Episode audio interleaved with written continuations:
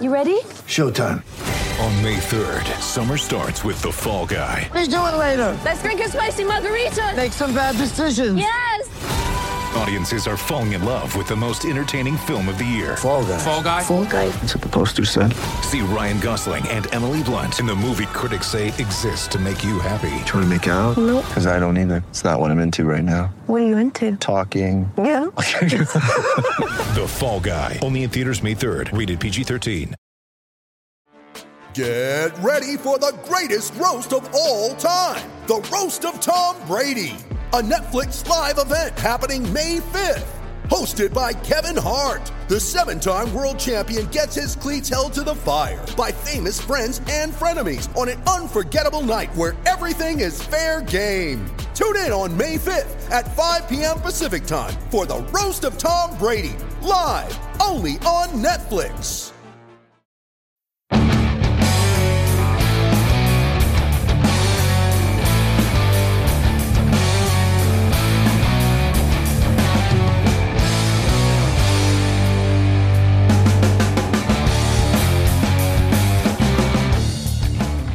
Well, hello there, all you SRB podders and patrons. Um, whether you're listening to us or watching it, you know that most of this week's um, episode was going to be um, taken up with a review of Scotland's Autumn Nations match against Fiji, uh, which was unfortunately cancelled due to the, um, you know, the Fiji squad all catching COVID. Um, so it left us with a pretty big hole to fill, and for a big hole to fill, you need a big man, and we've certainly got one here. Uh, former Manu Samoa star turned documentary filmmaker Daniel Leo. Um, hope we'll you'll join me in uh, wishing him a warm afio mai. Daniel, how are you? I love it. Yep. Um, your Samoan's probably better than mine. So, uh, hey, well done, mate. Kudos. I can't respond anything in Scottish, though. Your guys' language is uh, another level of difficulty above ours. Yeah, so it's all very guttural. Um, no, it's uh, one of the, the joys of. I, I was in New Zealand myself a few years ago, and uh, one of my work colleagues was Samoan, so she gave me a bit of advice. Um, so, I mean, obviously, we're here mainly to talk about your documentary Oceans Apart. But um, can you just tell us a bit more about um, you know your journey into rugby and your career? So you were um, born and raised in Auckland, is that right? Yeah, that's right. Uh, I, was, I was born in, in New Zealand in uh, Palmerston North. Um, my father was uh, first generation Samoan to New Zealand, so um, like like many of the um, uh, current uh, crop of Samoan players, uh, and uh, you know not just the Samoan players, the, the New Zealand players with Samoan ancestry. Our, our parents came over in a wave of um, uh, migrants uh, for economic reasons, mainly when through the 70s, 60s, 70s, and 80s, when New Zealand was going through industrialization. Um, required, uh, you know, um, low-skilled um, labourers to, to, to, work in the factories, and um, you know, uh, the Pacific Islands were a cheap, cheap source of labour. So uh, yeah, Dad came over um, as part of that part of that wave, and um, yeah, I was uh, a product of that. Um, started playing rugby. That was, you know, the, the way that uh, you know um, not many people knew about Pacific Islanders back then, even even in New Zealand. And um, one way that um, you know it was probably quite old school and sort of the, the approach. Um, you know, they were they were different. They they looked different. They spoke different, um, and quite often they were put in a box. one way that you you got res- you earned respect very quickly in, in, in New Zealand in the 80s was uh, on the rugby field and uh, so that was where my dad sort of earned his stripes and you know you could be any from any walk of life. And when you got on that field if you if you you know if you performed and you played played to, you know um, you know and you embrace the values you you're accepted and um, no matter what sort of uh, color uh, or background you were from. And so that was that was rugby you know it was very much a working class game in new zealand. And um, you know and, and it was something that my dad uh, instilled in me that was very important to him. And um, yeah i guess i grew up um, with that ambition to you know um, sort of to you know to want to you know I, I, realized quite from a young young age that that was one way that I could make my dad very proud um, you know by, um, by sort of um, you know performing on that on that stage. So um, yeah started playing went through school in New Zealand. Uh, went to Auckland Grammar a very famous uh, uh, rugby school pr- produced the most uh, All Blacks more than any other school in New Zealand, which is is, is amazing. Um, and then moved to uh, Queensland. They um, yeah, they um, uh, my parents moved to Queensland uh, uh in Australia um, in the uh, the end of 1999. Um, again for for, for, for job uh, reasons and um, and I followed them and went through the academy. I was lucky enough to get into the Queensland Reds Academy here in Australia, and uh, I guess the rest is history in terms of my professional career. Um, sort of did three three years in the academy, uh, one year of Super Rugby, and uh, Samoa came to play against the the Wallabies, and uh, Michael Jones, famous uh, All Black Seven. Um, uh, was the coach of uh, of um, of Samoa at the time and gave me gave me the call up um, to come and play for Samoa, which was just you know given my my heritage and uh, um, you know the pride that I that, that I had in um, you know my dad's uh, culture, even though i have never lived in Samoa myself. Um, you know, it was it was a, a, a, call that I couldn't refuse. So then, um, once that uh, once you've made your debut for Samoa uh, you moved to Europe, um, spent a lot of time uh, mainly playing in England. Is that right? Yeah.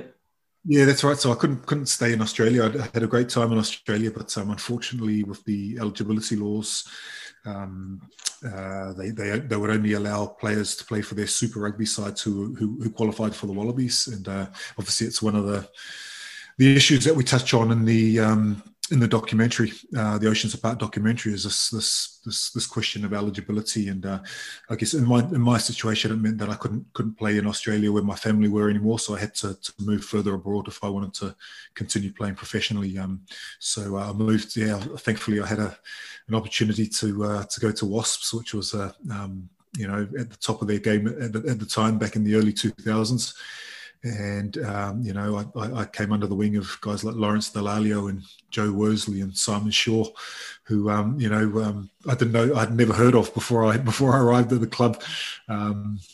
But um, but who you know I, you know um, was the best thing for my rugby and for my career at that time, and I'm very thankful for that for that opportunity to uh, not just to, to win trophies, but also to, to make a decent living for the next uh, 15 years that I was in, in, in, Europe. Not the whole time at Wasps, but uh, I had a little stint in France and then came back and finished my my playing career in uh, at London Irish and then uh, London Welsh. Um, right at the end there. But um, yeah, no, fantastic journey and uh, lots of um, fond memories. Um, but yeah, really, probably you know that, that time in Europe really shaped uh, me um, into the person that I am now.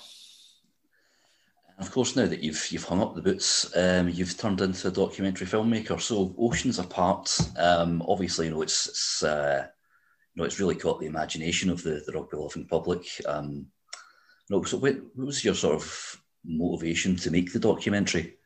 Because um, obviously, I remember, uh, you know, I know your international career was somewhat cut short, and that was your sort of first steps into anti-corruption uh, sort of um, activism, I suppose. Yeah, no, you're right. Um, you know, I guess um, I, was I was one of a number of, of players um, in, in, the Samoan team at the time who were, you know, were there, um, you know, we, we had a, a, you know a, a, great rise from the sort of uh, early 2000s to to about 2012 13 where we actually um, you know we'd got to ourselves to seventh in the world rankings. Um, you know 2000 and, uh, 2010 we beat the wallabies for the first time ever in sydney. Um, and then 2012 we went on to beat wales uh, scotland uh, italy uh, you know, some some big. We had some big tier one uh, um, uh, scalps. Um, 2014 arrives. We're, we're, about to play England at Twickenham, and, and, and, and, a bombshell arrives in the form of, uh, um, you know, we were sus- suspected for a long time that money was being embezzled by our union, but then we, we got the uh, the evidence provided by a uh, actually it was a um, a an accountant for the Samoan Rugby Union who had just been sacked and he believed wrongfully, and so he basically um, had the shits and um, and said, look. Well, I'm going to expose you and, and, and, provide. You know, it was a it was an internal audit that hadn't been released into the World uh, Rugby World Cup um, fundraisers that were done in 2011, where we'd raised millions of pounds and um, and most of it had gone missing, and, and we we now had the evidence. So I guess yeah, so so that was my, my my eyes opened really to the situation when we were when we received that report as to the situation, and and it was just too big an issue really for us to um, as players to to to um, to move on from and just to, to, to, lay to one side. We, we, we felt like we had to confront it. Um, a lot of us were at the ends of our careers. You know, I was I was uh, in my early 30s by that stage. Um, and I think any any player wants to leave um, a jersey in a better position than when they when they first picked it up, and that was definitely the case for me and and my colleagues uh, at the time. Um, and so we, we decided to make a stand, and that stand ultimately resulted in us uh, all getting uh, getting uh, relief from our from our positions on the site. Um, but we we knew that at the time. We, we knew that you know you, um, you know it's unfortunately the first ones through the glass, uh, the you know or over the wall, so to speak, are the ones that are you know that are probably going to take the bullets. And um, you know, but we we believe it had to be done for the better betterment of Samoan rugby and Pacific Island rugby. So uh, yeah, so that's sort of triggered the journey to where we are now. And uh, yeah, um, I guess what six or seven years later, um, you know, we're just there. We are where we are um, with the, the, documentary, and um, hopefully, you know, um, positive can, change can be the result of, of all of this. Um, yeah, we'll see. I guess. Yeah. Um. So when did you start making the documentary? Um. Um. I so I've been I've been the so basically um, year after being uh, basically sacked from the Samoan Rugby Union. Uh, myself and a lot of the players that had been through similar situations, not just from Samoa but from Tonga and Fiji, had joined forces to set up uh, Pacific Rugby Players Welfare, the uh, organisation which I'm now CEO of, um, which represents uh, over we've got over 500 members um, under that um, under that umbrella now um, of professional and semi-professional um, descents from the Pacific Islands playing in Europe predominantly. Um, so yeah, um, we sat down in 2016 and and, and um, talked about a whole lot of issues uh, with our board.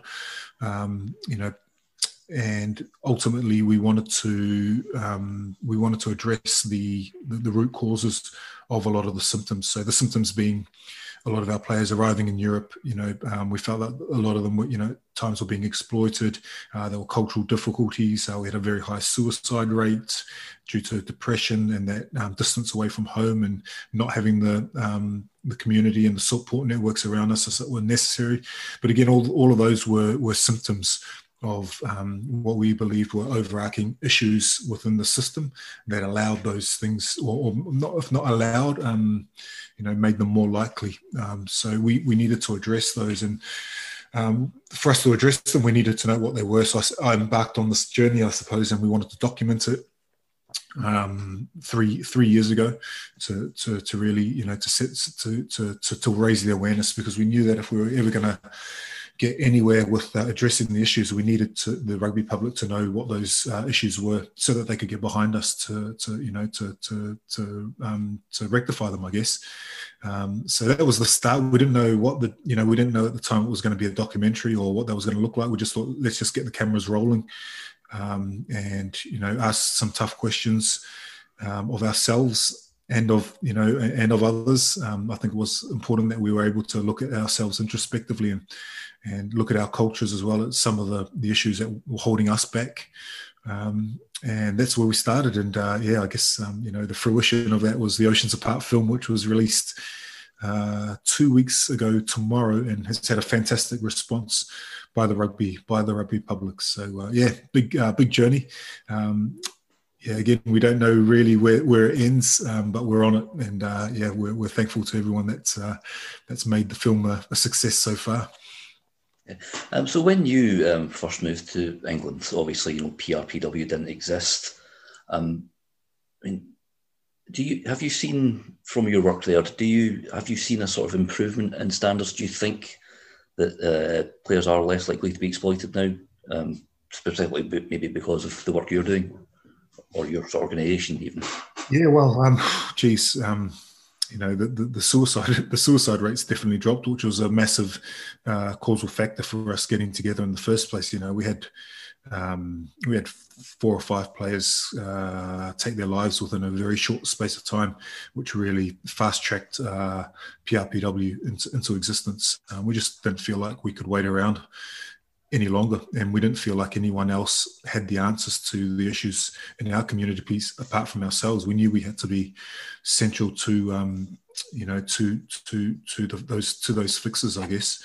Um, yeah, um, I, mean, in the, in the UK, uh, the Pacific Island boys have always been uh, generally looked after uh, pretty well. Um, our, our, main concern was uh, the treatment of some of the players on the on the continent uh, particularly in the lower divisions of France and the emerging uh, competitions like uh, um, Romania, where we spoke to Sione Vaiomounga in the film.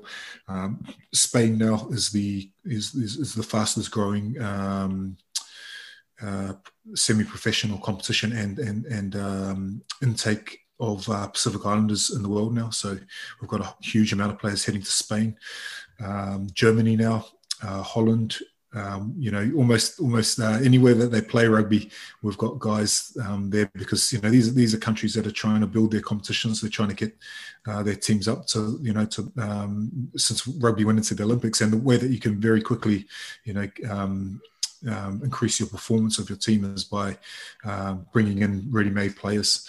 So uh, yeah, basically, um, since the since the um, induction of rugby into the Olympics, we've we've seen a, a massive boost in um, in the in the demand on Pacific Island players, not just in the traditional rugby heartlands, but now in the non-traditional as well, where probably the support is even more important. Um, you know, so um, yeah, we, we, yeah. So this, there's there's lots and lots of, of, issues that you know we've touched on a few of those.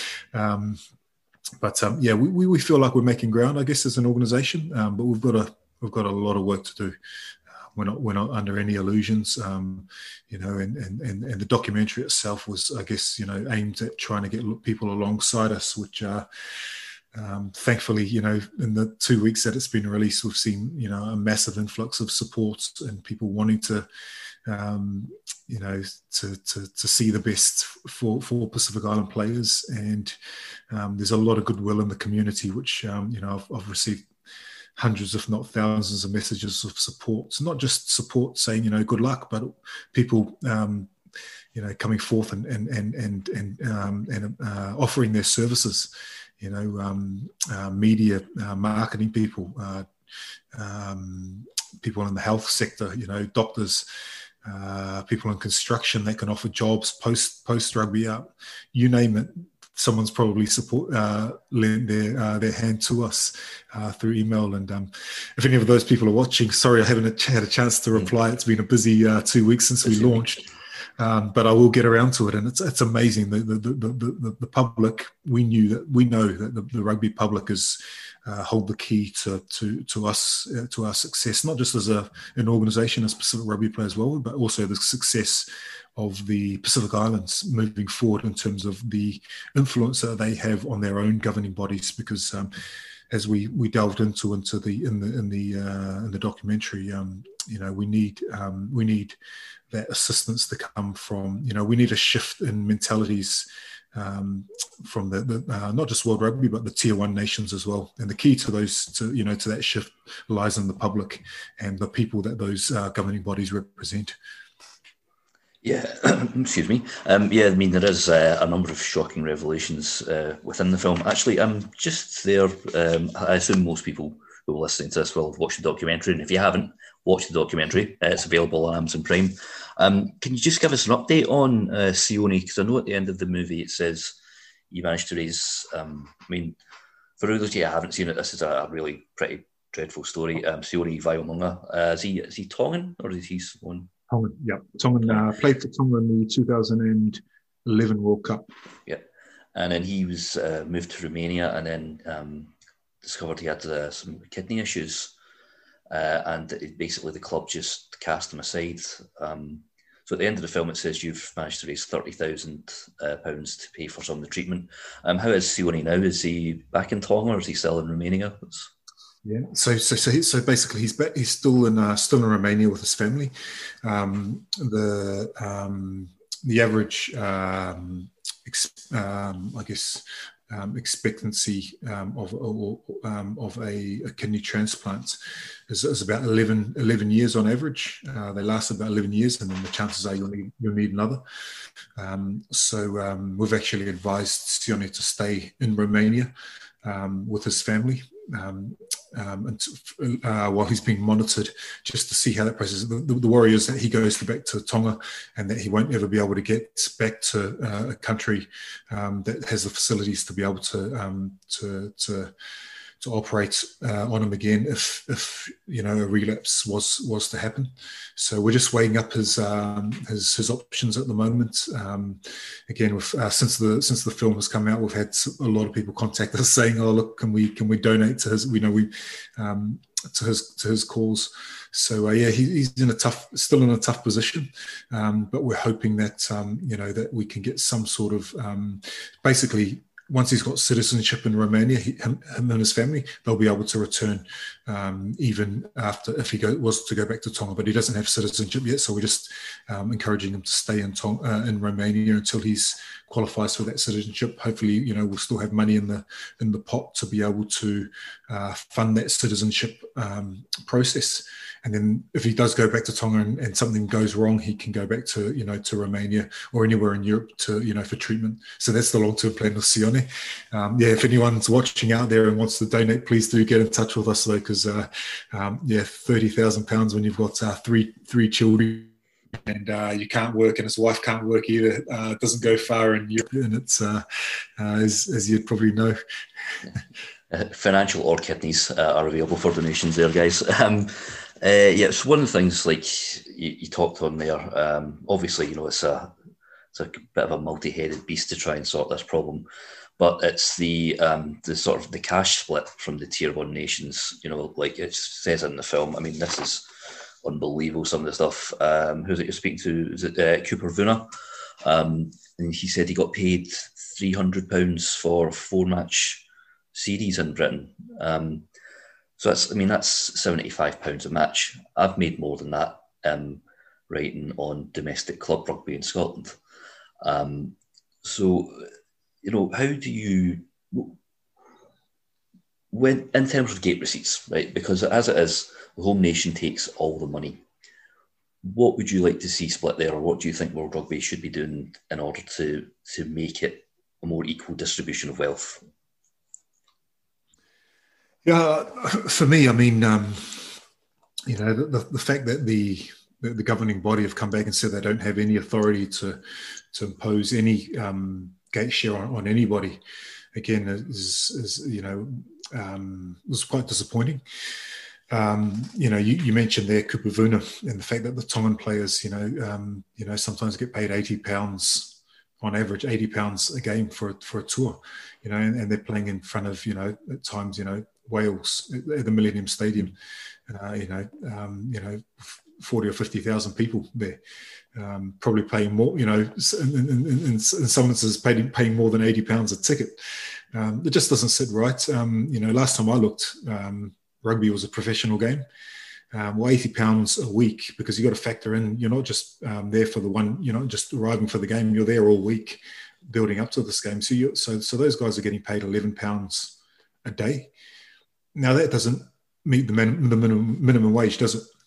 So for World Rugby to turn around and, and, wash their hands of the situation, and say, "Oh no, hold on, we can't do anything that's, you know, that um, impedes on the contractual um, agreements that some of these countries uh, have with each other," you know, that's that's just not good enough. You know, it's um, you know, there's there's a, there's a minimum wage for a reason in these countries, and if you're not meeting that, that that's actually, um, you know, uh, borderline criminal negligence so there is actually, you know, a case for us as an organisation to actually go further than making a documentary about it and actually pursuing legal action on behalf of our members. Now we don't want to do that because, um, you know, we believe in the greater good of the rugby public and the rugby, you know, values. Um, and all we're asking is that. Um, you know those governing bodies actually align themselves with what is not just what is legal but what is fair and those two terms are very are very different. And actually, you know, the the from from all the messages that I've received from you know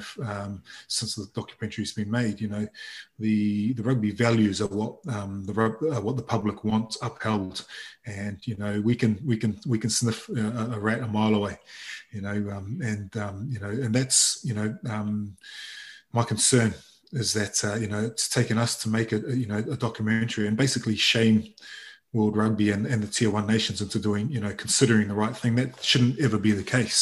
You know, why can't they do just because it's the right thing to do? Um, so we don't want to go down the legal pathway, but you know, if um, if we're going to be pushed into a into a corner, then you know we're going to have no choice.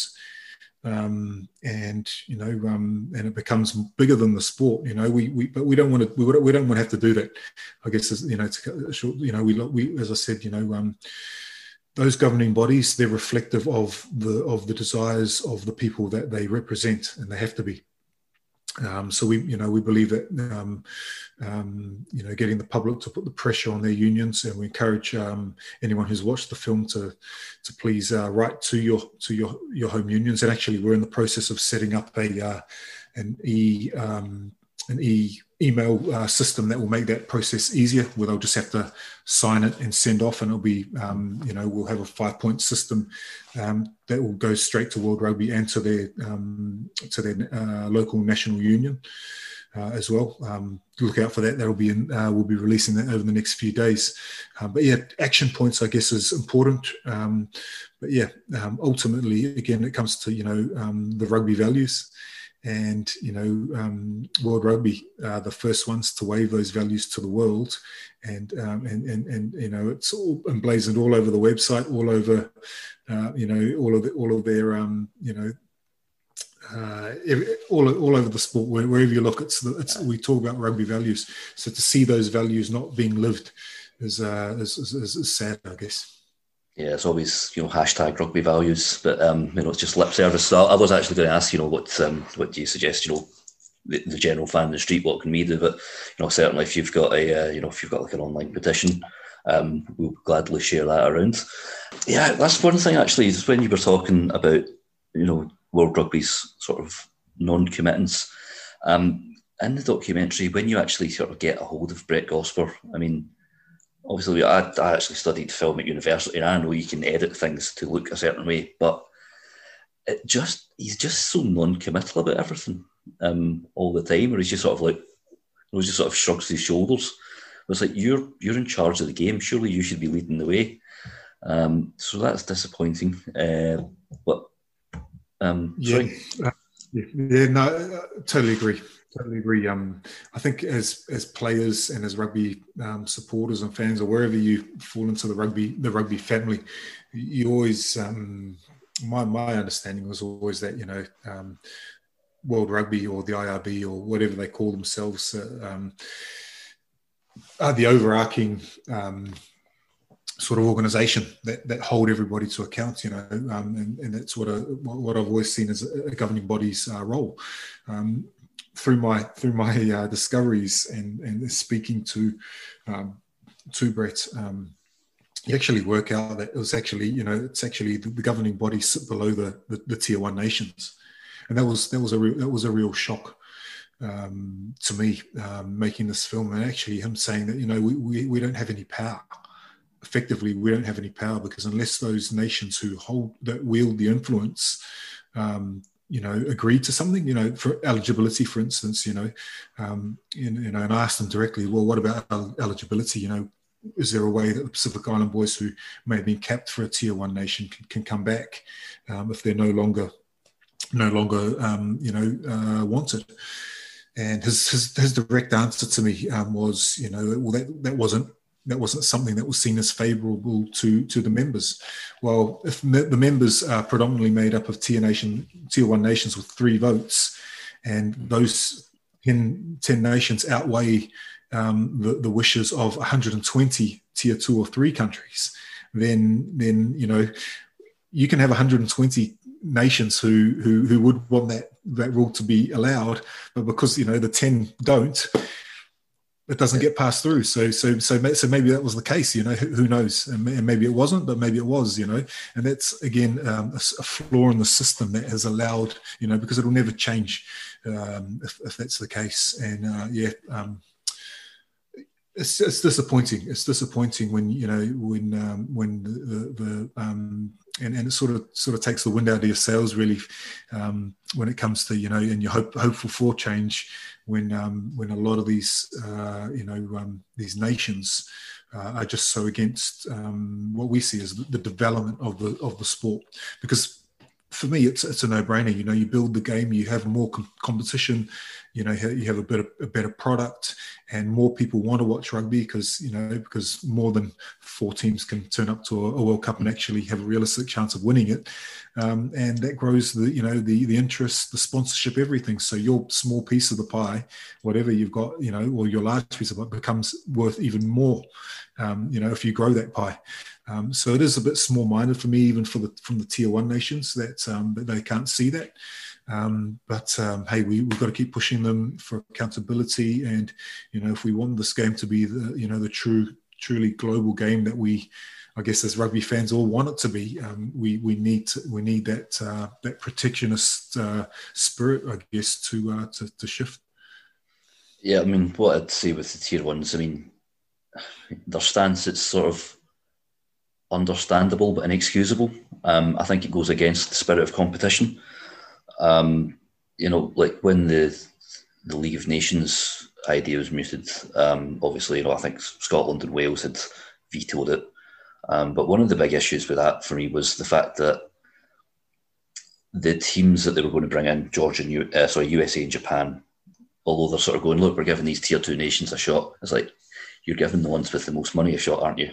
Um, yeah. Rather than say, you know, Fiji, Tonga, and Samoa, who have proven themselves at World Cup to be, you know, um, good good foes, basically. Um, another thing that's raised is that you know, no, there's very it's very rare that tier one nations go and play in the Pacific Islands. Um, why do you think that is? I mean, so I, I find it a bit strange. Um, you know, let's say England are going to go and do a three match series down in Australia or something. Would it not be worthwhile to have a tune up match and also even just for the good press to pop into Samoa or Fiji or whatever and just you know play a game there. Yeah, I think again it, it's uh, based on this uh, so-called reciprocal, reciprocal agreement. You know, so Australia come and play uh, a three a three test series in, in, in Europe. Um, you know that's going to be that's going to be uh, reciprocated when those when those sides come down to you know to, to the south. Um, the problem being is again, you know, you follow the money. Um, there's there's no money to be made in the in the Pacific Islands. Um, we would, you know, if, if, if, under the current agreement, if we were to host one of those nations uh, as Samoa, we'd have to pay for their um, their travel expenses, their hotels, there's minimum hotels that you can't you can't just put them in a backpacker uh, place where they put you know so the Samoan team we, we always stay in two you know two star hotels. Um, but um, you can't put an, uh, a visiting team in a two star hotel. You've got to put them in a four or five star hotel with a certain amount of you know uh, screens for analysis and you know a room you know special air conditioned room for physios and all that sort of stuff. So um, it all becomes very expensive um, and the reality is, we just we just can't afford it. You know, we brought our closest neighbours, tier one neighbours to Samoa in 2015. New Zealand came. We lost a million dollars. That's four hundred thousand pounds, which was you know, um, it's um, so it's just it's just you know to have more tier one nations visit us in the, under the current agreement would um, would bankrupt us, and that's a, that's the reality.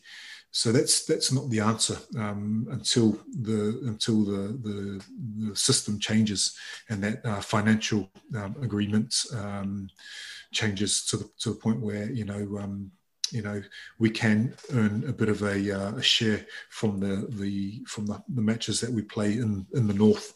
Um, a la uh, FA Cup, I, I, suppose, where those smaller teams, when they play a Chelsea or a Man United, they get a share you know it's um, you know and, and and it's a bit of a payday for those small for those smaller clubs as well. That's i guess the model that we need to see in the in the pacific um, for us to you know to to grow. Um, obviously you know there's there has been sort of issues internally. So you know obviously yourself um, when you raised the issues about this samoan um, corruption uh, fiji um, interesting story there, what with Francis Kean and Frank uh, Bainimarama. Um, so, how would you sort of advocate World Rugby, or is there a way that you see World Rugby being able to prevent people who aren't fit and proper persons, or who don't certainly seem to be fit and proper persons, um, interfering in the uh, domestic rugby unions there. Yeah, uh, I, again, I, I believe um, since making the film, and I've had a while to to, to reflect on this. Um, there needs to be uh, a law like other most other uh, major sports have got that that um, disallows people in public office to hold uh, positions of power in a rugby in rugby union um, as well. Um, there's just too much of a conflict there. There's always going to be question marks around their, their motives. Um, for me, um, this uh, you know there, needs to be a, a distance between um, politicians and, and the game of rugby, particularly um, in, in, the islands where it's um, seen as a way that uh, you know um, to, to to win to win votes. You know, you, it's hearts and minds at the end of the day. Um, you know, if you control rugby, you control you control the hearts and minds of the people, and that's why they're so close. You know, there might not necessarily even be any financial gain to be made, but um, you know, it's, it's, the way that um, you know our prime minister. People know Samoa for for rugby. Um, it's it's the it's it's what's put us on the map, and he wants to be seen as the uh, as as the guy at the top of that. Um, but yeah, it's I mean it, it's, it's got to change. Um, for me, again, it comes back to the governing body um, looking at other sports. You know, um, I know uh, FIFA, for instance, um, you know, don't allow that you know don't allow politicians to be involved with the, the administration of the game and if they do there's financial penalties you know they they penalize you know they can uh, they can stop them from partaking in, in tournaments etc etc but for that to happen there needs to be a way um, also for us to be able to, to make uh, to make money and become profitable and the reason again we look at the film is the reason one of the reasons why our unions are so reliant on on the politicians is that we just don't have the um, you know, we don't have enough games to be able to get uh, proper sponsorship. Uh, when we do get fixtures against uh, England or Wales or Scotland, for instance, usually we know about three months in advance. Well, sponsorship, you know, a run into to getting decent sponsorship is, you know, probably t- we need, would need to know two years in advance. Um, so there's a, a, lot of issues there. Um, and then, um, you know, the, the, fact that there's, you know, there's, um, yeah, um, to put it to, to, put it frankly, that you know that, that we can't, you know, um, and, and, one of the, the, CEOs of Samoa Rugby said it to me. Um, you know, without politics, there's there's no there's no rugby. There's no rugby in the Pacific um, without the without the politicians uh, funding it, and that needs to change um, equally as much as you know getting rid of, of the politicians. In my mind, it's got to be it's got to be two pronged um, because you know, and what, as long as we're reliant on government funding and public funding for for our unions, uh, in the absence of a fair uh, financial share um, elsewhere, um, the, the, politicians are always going to um, expect to be involved. Cool. Um, if you don't mind, I've got a, um, as well as you know the Scottish Rugby blog, I'm also a sort of, I've, I've been promoted to co-chief admin on the Scottish Rugby Forum. Um, I've got a question from one of the guests there, and it's regarding eligibility. Um, now, I think I know how you're going to answer this, but I'll, I'll let you answer it yourself. Um, he, this gentleman, uh, Peter KH is his name here. I don't know what the KH stands for. Um, he he's he disapproves of the homecoming rule. Um, because he thinks that uh, he's three points here. He believes that it advantages some tier two nations other than others. Um, so, like Samoa, Fiji, and Tonga would benefit more than Georgia, USA, and Uruguay. Um, but then, I mean, this, this, I think this is the one that will really pique your interest. Is that he says that no Pacific Island player have been exploited by the absence of this rule, um, and that they've chosen to play for, say, Australia or New Zealand or whatever their adopted nation is. Um, what would you say in response to particularly that second point? Um, well, firstly, I don't know how many uh, Uruguayans have been uh, have been um, poached, uh, you know, and, and, taken over to play, uh, you know, to have, have, cracked it in a tier one nation. Um, have, have, any? I don't know. To answer a question with, with, a question, have any Uruguayan players ever played for a tier one nation in, uh, yet?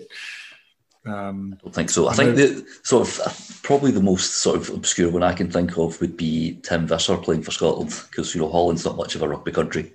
yeah, yeah, yeah. So I think Tim Visser should be able to go back and play for Holland. Uh, you know, at the end of his of his career. You know, um, Holland's a, a, developing nation. You know, that someone like that will be massive profile to that sport as long as it's going from a tier one down to a tier two, and for the development of those uh, countries.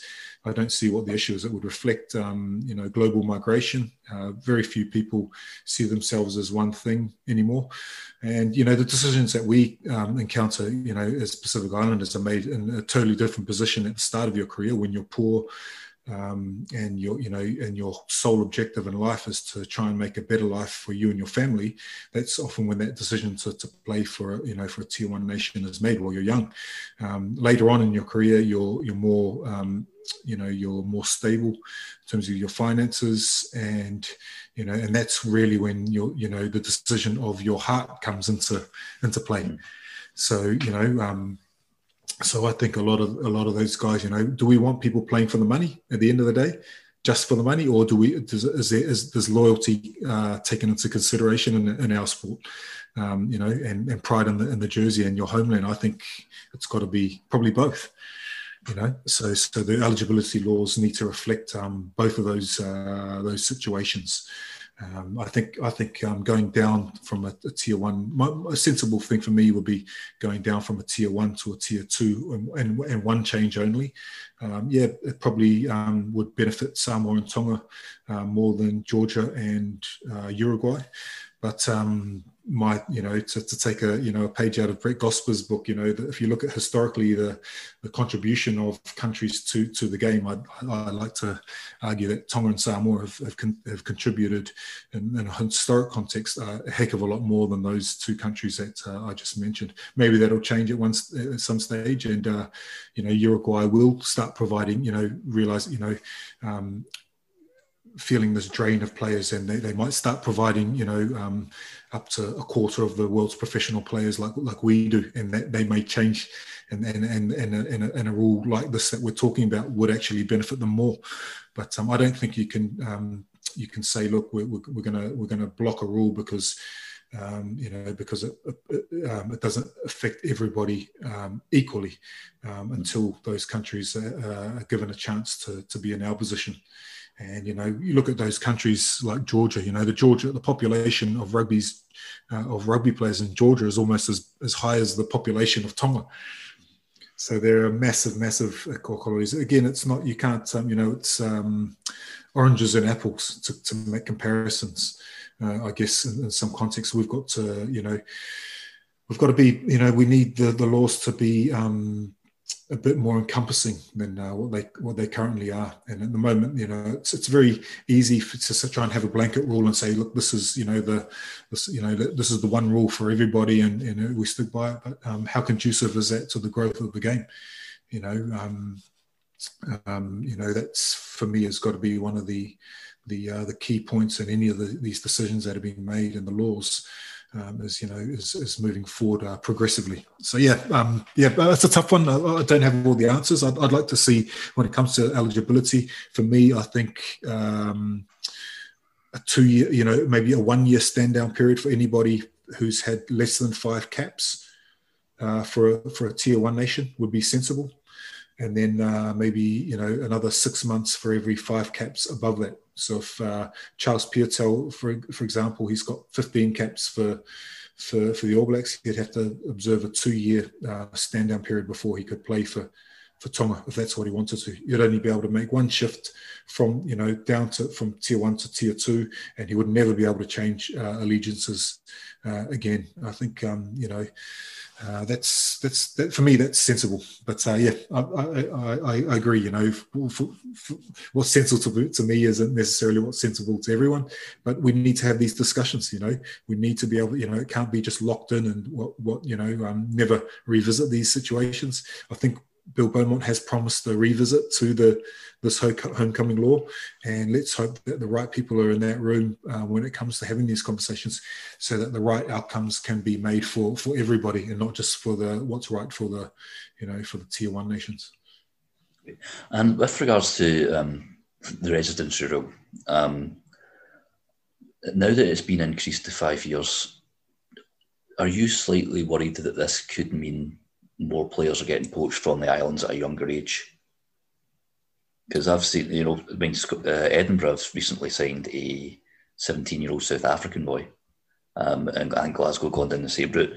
Does that worry you at all that perhaps, you know, French teams, English teams, Scottish teams, whatever, they'll maybe come to the islands? You know, we know that they've got scouting networks all over the place now. You know, does that does that concern you at all?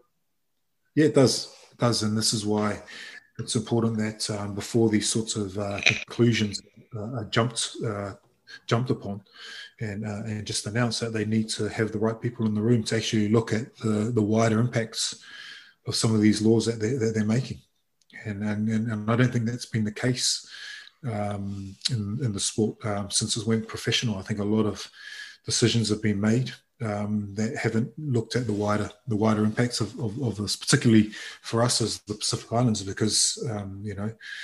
So yeah, we, we are already seeing the um, the ramifications of that five year uh, residency rule. Um, and the fact that the average age of um, of children that are being offered um, um, scholarships in, in the Pacific is getting substantially lower every every year, and so um, you know, not just in New Zealand, Australia, but further further afield now. And um, and for me, that's a, an adverse effect of some of, of these laws that are passed through without having the right people around the table to actually work out the you know um, you know the, the true effects of, of, of such laws because it's very easy to say oh you know five years we'll just change it from three years to five years and that'll solve the problem. But actually it just opens up this other you know a big a bigger can of worms to the point where you know we've got now 11 and 12 year old kids leaving our shores, you know, and being pushed by their parents because of the lack of opportunities in the islands, um, you know, to, to you know to, to go and take up um, you know professional rugby opportunities. And again, you know, it's it's so young, you know, to be away from your family um, and your and your and, your support networks um, in a totally different country. It's um, you know these these these are why these are the, these are why we one of the you know some of the key reasons why we felt like we needed to make the documentary to actually provide a counterbalance to some of the decisions and that decision making process that is currently occurring. Um, you know, my, my faith um, in, the, in the system and the fact that, you know, and the people around those decision making tables is, is quite low at the moment.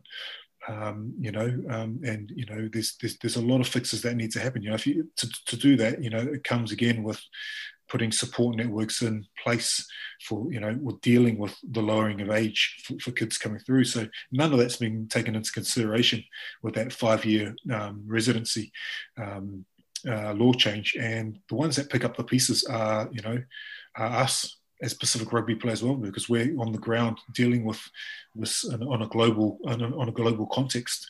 But we don't get any funding from World Rugby who are making these laws. You know, um, um, you know, and it's and it's very very difficult. We end up having to do these public appeals and raising money for, you know, um, via Just Giving, and uh, um, to, you know to try and support people you know that find themselves in incredibly difficult positions. Um, you know, we need to get around that table. We need to get around that table uh, promptly um, to have an effect on those again those um, those root causes of these of, of these these wider symptoms. Great, and um, sort of I mean, I've kept you on here for quite some time, um, so I'll kind of set, set towards wrapping up. Um, I see that these uh, they've picked the Manu, uh, Manu, Manu, sorry, Moana Pacifica squad for the game against the Maori All Blacks, and there's been talk about uh, a possible Super Rugby franchise um, for Pacifica players. Although, I mean, when they've talked about it, they've sort of basing it in Sydney or Auckland. I mean, what, what do you think about that idea? Do you think that's a, a worthwhile idea? Do you think it would be would it make money for the Pacific Island nations? You know, would it filter down, or do you think it's maybe just again lip service and also an avenue for exploitation? Yeah, I think I think you know at the risk of sounding a bit of a Debbie Downer here, um, the the the the concept is a good one. You know, we've for a long time we've lacked a, a professional pathway closer to home uh, for our players to, you know, and, and particularly in Super Rugby, uh, it's an avenue, you know, again, not just for exposure for our players, but also to provide a, you know, that pathway for them to um, to represent, hopefully, their, their island nations. Um, uh, I haven't got the confidences that I need uh, yet from from the the, the organisers. That is necessarily the case with Moana Pacifica. Um, the proximity of the New Zealand Rugby Players Association and actually tabling that bid uh, for Super Rugby um, has me worried. To be quite honest, um, you know, the New Zealand Rugby Players Association is a uh, is, is, a, is a, an organisation whose mandate it is to uh, better and uh, you know well to look after and, and, and, and progress New Zealand professional players. Um, so I don't know. Um, yeah, I, I don't re- really know what they are doing, chairing uh, uh um, and tabling a uh, a team, a Super Rugby team, which is supposedly uh, for the benefit of the Pacific Islands. Um, you know, I've got questions with it. You know, this, they'll play the New Zealand Maori this weekend. Um, is it a fact? Is it a, is it is it that, all the players that will play in that that, in that team against the Maori on the weekend will now be locked in, you know, and qualified uh, solely for the Pacific Islands uh, teams? Um, I, I, don't know. Um, I'll try and find out those answers. Um, but again, for me, um, you know, um, there needs to be, you know, these teams, you know, the, the, all the players are New Zealand-based players. Uh, the, the, management squads are all uh, New Zealand-based. For me, any any team that's going to brand themselves as a Pacific uh, Pacific team um, has got to be for the greater good of the Pacific Island Union. So they've got to be based long term in the islands to inspire our people for the economic, um, you know, uh, resources that that team, um, you know, the benefits got to be for the Pacific Islands in terms of tourism, um, and and it's got to be for the greater development of the of our local unions. You know, players that are coming through there must be uh, eligible and qualify for the Pacific Islands. Um, you know, first and foremost. So once I get those assurances, um, you know, then then I'll probably be able to answer that question. But uh, yeah, it's just um, it's, it's, it's, it's a bit uh, uh, clouded at the moment, just because we haven't we don't know enough about it. And, um, you know, they're asking us to commit as the Pacific Islands to this team for the next you know 10, 10 15 years um, for me, we need to know a bit more because I might be a, little bit cynical, um, you know, but um, but um, you know, if you look at again long term, um, you know, and, and in history, uh, even our closest neighbours, New Zealand, haven't always done the best thing by the Pacific Islands in terms of helping us develop. So um, you know, we need to ask these tough questions, and if not us, then uh, who else? I suppose. Okay, um, that's great, Dan. I think uh, I've taken up enough of your time. Um, so, uh, fa'afetai lava, Mr. Leo, and uh, yeah, um, all the best. oh, sorry. Thanks so much. No, no, no, no. Thanks so much for having me, and uh, I just want to thank um, everyone, you know, on on, on this uh, platform who's supported the Oceans Apart film, and uh, got behind us, sent me messages on Twitter, and uh, you know, and and, and um, you know, and also the Scottish uh, public. You know, we've got a strong uh, connection as Samoa with with Scotland, and I tried to drop a few little hints in there. You know, how thankful we are to Scott. You know, to you know, to you know to Scotland rugby as well. You know, we're not quite where we need to be in terms of the tier one, but in terms of all of those tier one, one nations, I think Scotland can happily, uh, you know, be proud on the fact that they've done a lot. You know, probably the most out of all of the tier one nations to support uh, us as Pacific Islands. You know, I had some uh, fond uh, games against uh, Scottish uh, the Scots, not just in Murrayfield, but also in Samoa which I can't say about uh, anyone else mm. uh, from the tier one nations. So uh, yeah, thanks very much. Thanks for having me, and yeah, hopefully I'll be back on here one day oh. celebrating some good, some good news. yeah, well, you know, you can come on anytime. All right, anytime at all. Um, thank you ever so much. It's been an absolute pleasure speaking with you, Dan. All right, cheers. Appreciate it, eh? Yeah, cheers, bye. guys.